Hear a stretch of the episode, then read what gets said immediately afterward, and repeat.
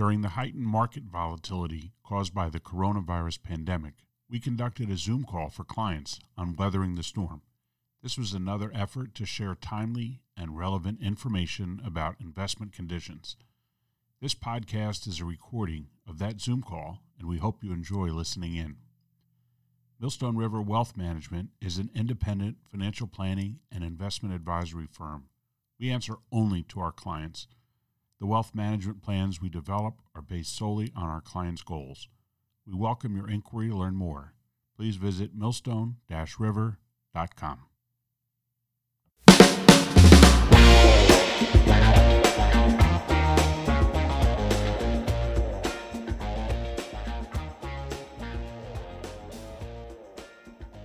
All right, good morning, everyone, and thank you for joining us. Um, this is something new for us at Millstone River, and we're hoping that you find the time together valuable. I think we'll be together for about 25 to 30 minutes, depending upon questions we might receive. The idea about what we're doing today is we're bringing a good speaker in to talk a little bit about what's going on in the investment markets, heightened volatility, and some thoughts about how to best sort of weather the storm from a financial standpoint. But I thought I would start with uh, a couple of things because uh, most people if you're like me, you've sort of forgotten a little bit about what came in the world prior to COVID 19 and the coronavirus. So, just for fun, I thought I'd share with you the biggest news stories of 2020 before the virus became the news story. And let's see if you remember when these things were going on. Back in January, at the start of the year, the biggest story was the wildfires in Australia. Anybody remember that? Um, also in early January, the Iranian General Soleimani was killed in a U.S. drone strike. Uh, Prince Harry and Meghan Markle announced plans to step down from their duties as royals. Uh, a Ukrainian flight crashed in Iran, killing all passengers on board. Um, Donald Trump's impeachment trial began in January. Anybody still remember when we were talking about that as the big story of the day? Um, on January 20th, the first corona case was confirmed in the United States. That was in Washington state. Uh, Kobe Bryant and eight others crashed in a helicopter accident. Uh, all passengers on board were killed. And on January 31st, the United Kingdom withdrew from the European Union. Seems so long ago, doesn't it? In February, Trump was acquitted. Um, on February 11th, the World Health Organization named the coronavirus as COVID 19. Harvey Weinstein was found guilty of rape and criminal sexual acts. Uh, Senator Elizabeth Warren drops out of the 2020 race. She had previously been considered one of the leaders of the pack. In March, on March 10th, Italy was the first country to implement a national lockdown, uh, which they've since lifted. On March 11th, the next day, the WHO declared COVID 19 a pandemic. On the 13th, two days later, Donald Trump declares a national emergency. And on the 16th, the Dow Jones Industrial Average dropped by 2,997 points, which was the worst point drop since the crash of 1987. In early April, Bernie Sanders dropped out of the presidential race. And who would have thought that 2020 would be the year when toilet paper would be a more worthy commodity than crude oil?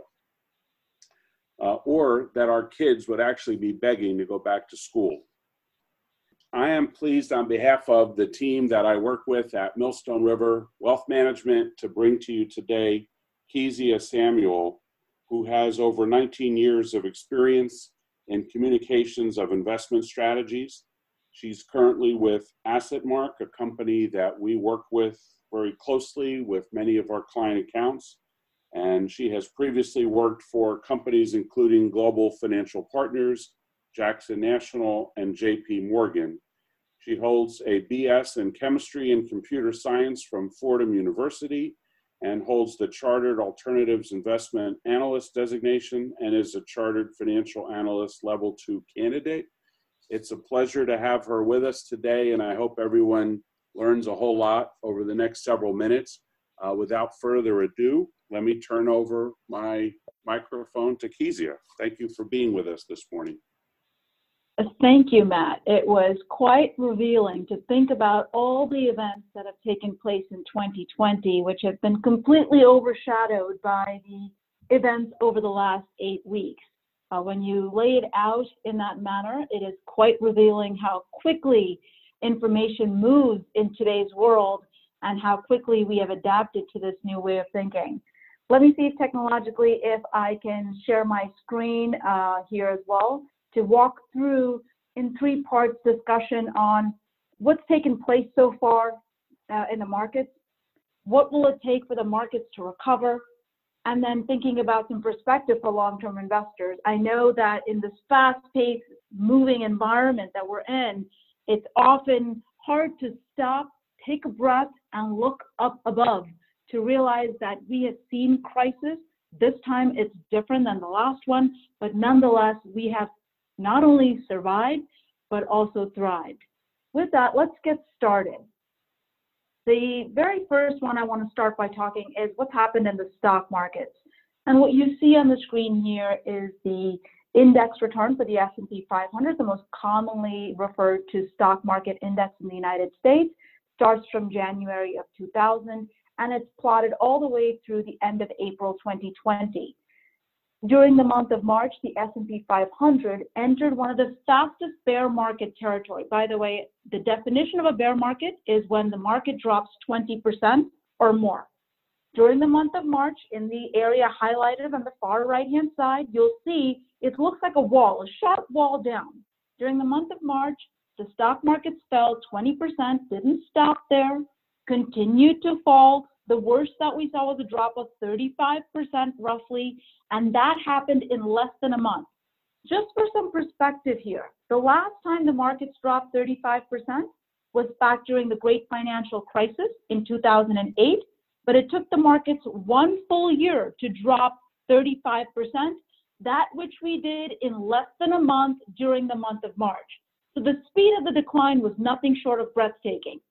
Thereafter, you'll take a look and that little spike up is the rally that we saw through the month of April. In fact, the markets recovered nearly 60% of the losses that we saw during the height of the fall. So April was a strong rally. But what is not seen on this page, and it's important because often as individuals, we read the headline of the news and we stop. Let's x-ray this picture to understand where this rally has come from and why it seems so disconnected from the economy uh, today. If you look at the rally today, they have come from a narrow group of stocks. That is, mega cap technology names have driven technology and a handful in the healthcare sector have driven this rally. The S&P 500 is what we call the market cap weighted index, meaning the bigger the stock is, the bigger the chunk it gets in the index. So as these handful of stocks have rallied, they have become bigger and bigger components of this index. This trend has not just happened over the last month, but has continued to happen over the last 11 years. Let me give you what I mean by that. Over the last 11 years, as the US has taken ahead of the global stock market rally, it is now represented as 58% of the global stock market index cap. Typically, in the history, it's averaged at 50%. So we sit on the high end relative to the global stock market's uh, market capitalization, so to speak. Within the US, just three stocks, Microsoft, Apple, and Amazon, make up 9% of the global stock market index cap. The next biggest country behind the United States is Japan at 7%. Three stocks in the United States is bigger than the entire stock market in Japan, telling you that this rally has been extremely narrow. And when you look behind, it's somewhat masking the pain felt by the broader companies uh, by simply looking at the headline returns alone. In addition, the pain that we saw in the stock markets was not isolated to just stocks. The next screen here shows you what crude oil or what happened during the month of May was for the very first time. I never thought I'd utter these words out loud, which is they were willing to pay you $37.50 to take oil off their hands. Why would this happen? We saw a perfect trifecta storm. Demand was crushed as a result of COVID 19. In fact, demand has been crushed by 10 million barrels per day. At the same time, supply continued to remain in glut as a result of Saudi Arabia and Russia waging this war to try and knock out some of the U.S. shale producers as the U.S. has emerged as number one in oil production, and their economies are entirely reliant on oil for growth. They wanted to kick out some of the U.S. shale producers, so continued to pump oil to drive oil prices lower in the idea that some of these companies would go out of business. So we had an excess supply. And then finally, think about no demand and excess supply. Where are you going to store this? unless many of you have a swimming pool out there that's willing to take oil, storage went from 40% of capacity to 70% of capacity. This perfect trifecta storm of low demand, excess supply, and a lack of storage caused oil to drop below into negative prices for the very first time. But since then, as Russia and Saudi Arabia have pulled back their supply constraint, it is certainly, we have seen oil prices rebound into the positive territory. Finally, an area that I think is not discussed as much in mainstream headlines or the newspaper is the volatility that unfolded in the bond markets as well. Typically, when stocks fall, bonds tend to rally. We saw the polar opposite. That is, stocks fell and so did bonds. What you see on the screen here is the most commonly used bond index. If you have bonds in your portfolio, likely some portion of the bonds are managed relative to this index, which is called the Bloomberg Barclays US Aggregate Index. And we chart that from the start of the year, just a year ago, to showcase the volatility that we saw. Look at the month of March and how sharply bonds also sold off. Why would this happen? Primarily driven by the fact that there was liquidity concerns. Anyone that was trying to raise assets and raise cash went to the markets to try and sell bonds, which still had a positive value in the midst of stocks falling. And when there are more sellers than there are buyers, you get to see this line unfold that you see on the screen, which is bonds also started to sell off along with stocks, driving markets essentially to freeze and the bond markets are far larger than the US stock markets. And this is the heart of how companies access credit. This is one of the key reasons the Federal Reserve stepped in so aggressively during the month of March. It is not to stop the sell off in stocks. It was this chart that drove the Fed to step in for the primary reason that this crisis, which is not a financial one, should not unfold to become one as a result of the liquidity crisis that unfolded in the bond market. Since then, you can see bond markets have also recovered sharply, which leads us to the question of was that it? Was that the worst pain behind us? Stocks fell, stocks have rallied. Bonds fell, bonds have rallied. And so has oil. In order to look forward, I'm going to use a very simple analogy of a three-legged stool. And each leg to the stool is likely to be a piece of the puzzle that the markets are going to be focused on. And what you see, the first leg is the containment of the virus. And on that front, we've had significant positive data. We have seen the term flattening of the curve being used across a variety of hotspots around the globe, from China, South Korea, Spain, Italy, even New York City here in the United States. So that is fairly good news, which the markets have reacted positively to. But I stated in this way, the containment of the virus that we've had successful front news on is the end of the first chapter in a storybook. It is not the end of the story. Rather, as we think of reopening the economy, it's the next chapter that we will step into. Reopening the economy is not going to be like a light switch. It's not a matter of on or off. Instead, think of it like a dimmer. there will be brightness that are different in regions around the globe, as well as sectors in the market. In the essence, the containment of the virus remains a developing story that the markets will continue to watch here in the near term, which leads us to the next leg of the stool that the markets need more data on, which is, well, as a result of this containment, of all of us being uh, shut in our homes, what has the economic impact been here in the near term? And what you see to that effect is we have some data, but again, limited data. In the data that we do know, we've seen in the first quarter of 2020, the US economy contracted by 4.8% at an annual rate. No surprise, the contraction in our economy came from a lack of consumption. Many of us are sitting at home, not spending money the way we typically would, and that certainly has shown in the numbers itself. In addition, we have seen 33.5 million individuals claim for unemployment insurance, taking the unemployment rate to 14.7%. For any of you wondering, during 2008, I don't recollect in eight weeks losing 33.5 million jobs. Surely this has to be far worse than what we saw in 2008. Now, there are differences relative to 2008, and where we have seen the impact today highlights one such difference. The areas that have been predominantly impacted are in the sectors of retail, restaurants, travel, leisure, transportation, the things that none of us are doing today. And these sectors combined together make up 20% of the US labor force, or roughly 35 million individuals work in these sectors. But these sectors combined together contribute 12% to our economic output.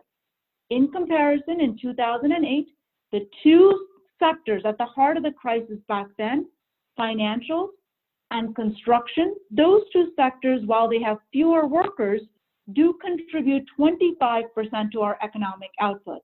Why the big disparity? The big disparity is because the majority of the workers in the sectors impacted today are on part-time basis and also on the lower end of the wage scale. So there are differences and it's important to again look past the headlines to understand the impact behind the scenes. Nonetheless, as this potential shutdown continues, and if we were to re-shut the economy as we strategically reopen, it is likely to take a different impact beyond the sectors that are obvious to us today. And the markets will continue to watch for developing news on the full clarity of the economic impact as well. And then finally, the third leg to the stool has been one that the markets have absolutely welcomed and driving the rally here in the near term. And in one word, that is stimulus. Stimulus has come to us in two ways. It has been big, enormous. I'm not sure what other words to describe the amount of stimulus we have seen. We have seen monetary stimulus, which is what the Fed has done, taken interest rates to zero. In addition, spent $1.5 trillion to date purchasing assets. In comparison, for the same time frame in 2008, they had spent 200 billion. You can see the Fed has stepped in in a massive way. I don't know how else to describe this. Plus the CARES Act, which is the fiscal stimulus, which talks about getting money into the hands of individuals, is roughly 3 trillion, plus another 3 trillion being passed in the House, unlikely to be spent in the same amount. But again, these numbers are enormous the best way to think of stimulus and the reason the markets have rallied as much as they have. Stimulus is like taking NyQuil. Imagine the economy caught the flu. Stimulus is like taking NyQuil. It doesn't cure the flu, meaning it's not going to make the recession, which is inevitable, go away. Instead, it's going to make the patient feel better so that the patient doesn't catch pneumonia. That is the aim of what we are seeing here with the stimulus being passed.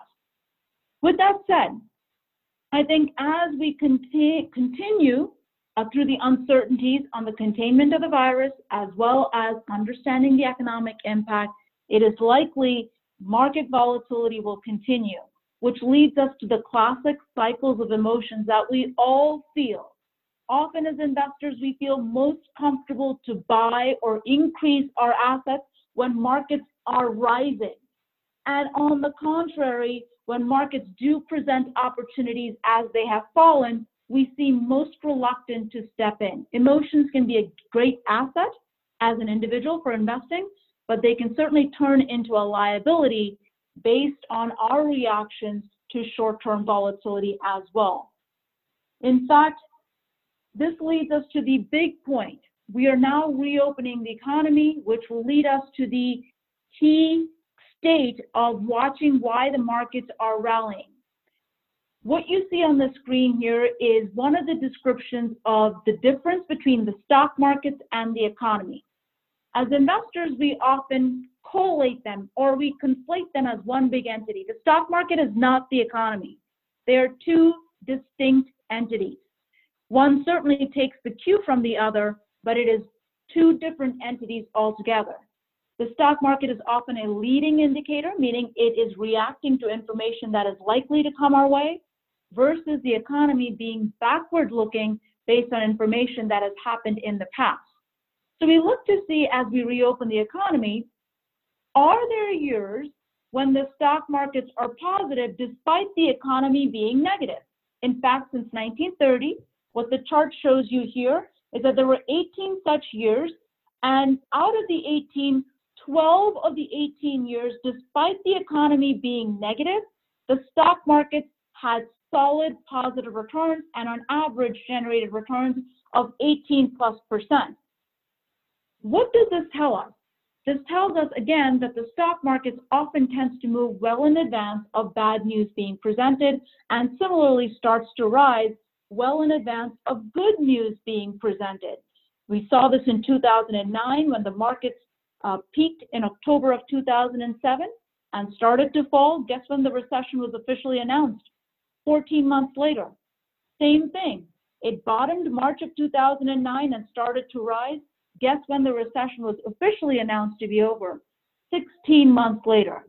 This disconnect between the stock markets and the economy is one of a timing difference and very important that investors, if you wait for the headline economy to present positive news, it's like deciding that you're going to go for a drive, but the only way you're going to drive is by looking in the rearview mirror instead of looking ahead. The last thing I'll mention is, shouldn't I just wait for the markets to heal or the economy to present good data before going back in? And here's the importance of staying invested, or rather the impact of pulling money out at the potential wrong time. We've seen a growth of $10,000 here from January of 94 to December of 2019.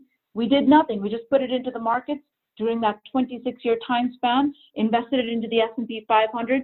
Take a look at the chart on the left. That $10,000 grows to $112,000 had you done nothing to it. But if you just miss 10 of the best days, that portfolio's return is cut in half to $56,000. Why does this happen? And it happens over and over again. That is because while the worst performing days absolutely happens during bear markets, so do many of the best performing days. In fact, they all cluster together days apart from each other. And this is one of the key reasons why trying to time the market can certainly become challenging for investors. And with that, I want to pause there, Matt, and see if you want me to clarify any of the statements I've made and or jump into Q&A.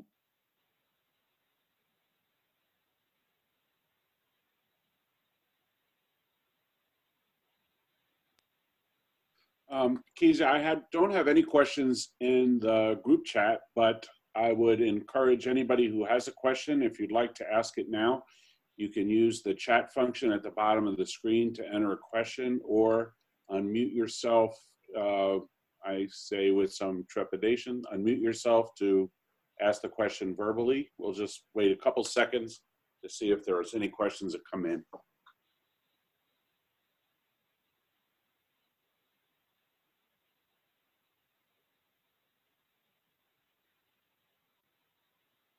I don't see any keys. I think it's safe to go forward.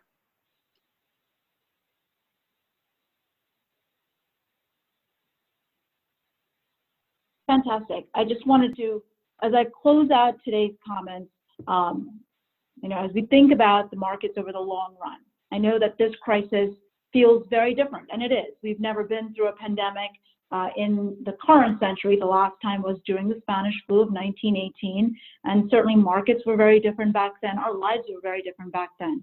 But nonetheless, as we take a look at the big picture, since 1928 through 2019 of December, that's 93 plus years of time span. We know that the bull markets on average last 6.6 years, and in that time period, we generate a cumulative total return of 340%. On the other hand, the average bear market lasts 1.3 years and generates a cumulative total loss of 38%. As investors, the pain of losses are certainly far more acute than all the gains that we do gather over the long time. But it is absolutely important that making decisions solely based on emotions during a time period like this can derail our long-term uh, goals, so to speak. So with that, I'll end my comments, Matt, uh, unless there are any other questions. Thank you, Kezia. I think that was good information. Hopefully everyone on the call found it helpful. Um, just uh, as we wrap up here in the last couple of seconds together, I wanted to let you know, you know, this is something new for us to be doing these Zoom sessions, and we hope that you found the presentation as helpful information. Um, but we recognize that you may have more questions now than you did a half an hour ago. And if that's the case, we'd invite you to reach out to either Adam or myself, uh, and we're happy to talk with you and provide answers or information that would be helpful. Um, I would like to thank Kezia. I think that was a, a good presentation. I think it was chock full of good and relevant, timely information. Hopefully, it provided a little bit of uh, context to some of the things going on in the broader investment markets. Um, most importantly, I'd like to thank each of you for joining us um, and uh, taking the time out to be together in this new world virtual way. Um, we always welcome your feedback, and if you have feedback about anything that we talked about today or otherwise, we uh, welcome that from you. Uh, lastly, I would just say we hope, on behalf of everybody here at Millstone River Wealth Management, we hope for each of you that you can stay safe, stay healthy, and stay positive. We hope you enjoy the rest of the day, and in advance, happy Memorial Day. Thanks again for being with us. Have a good day.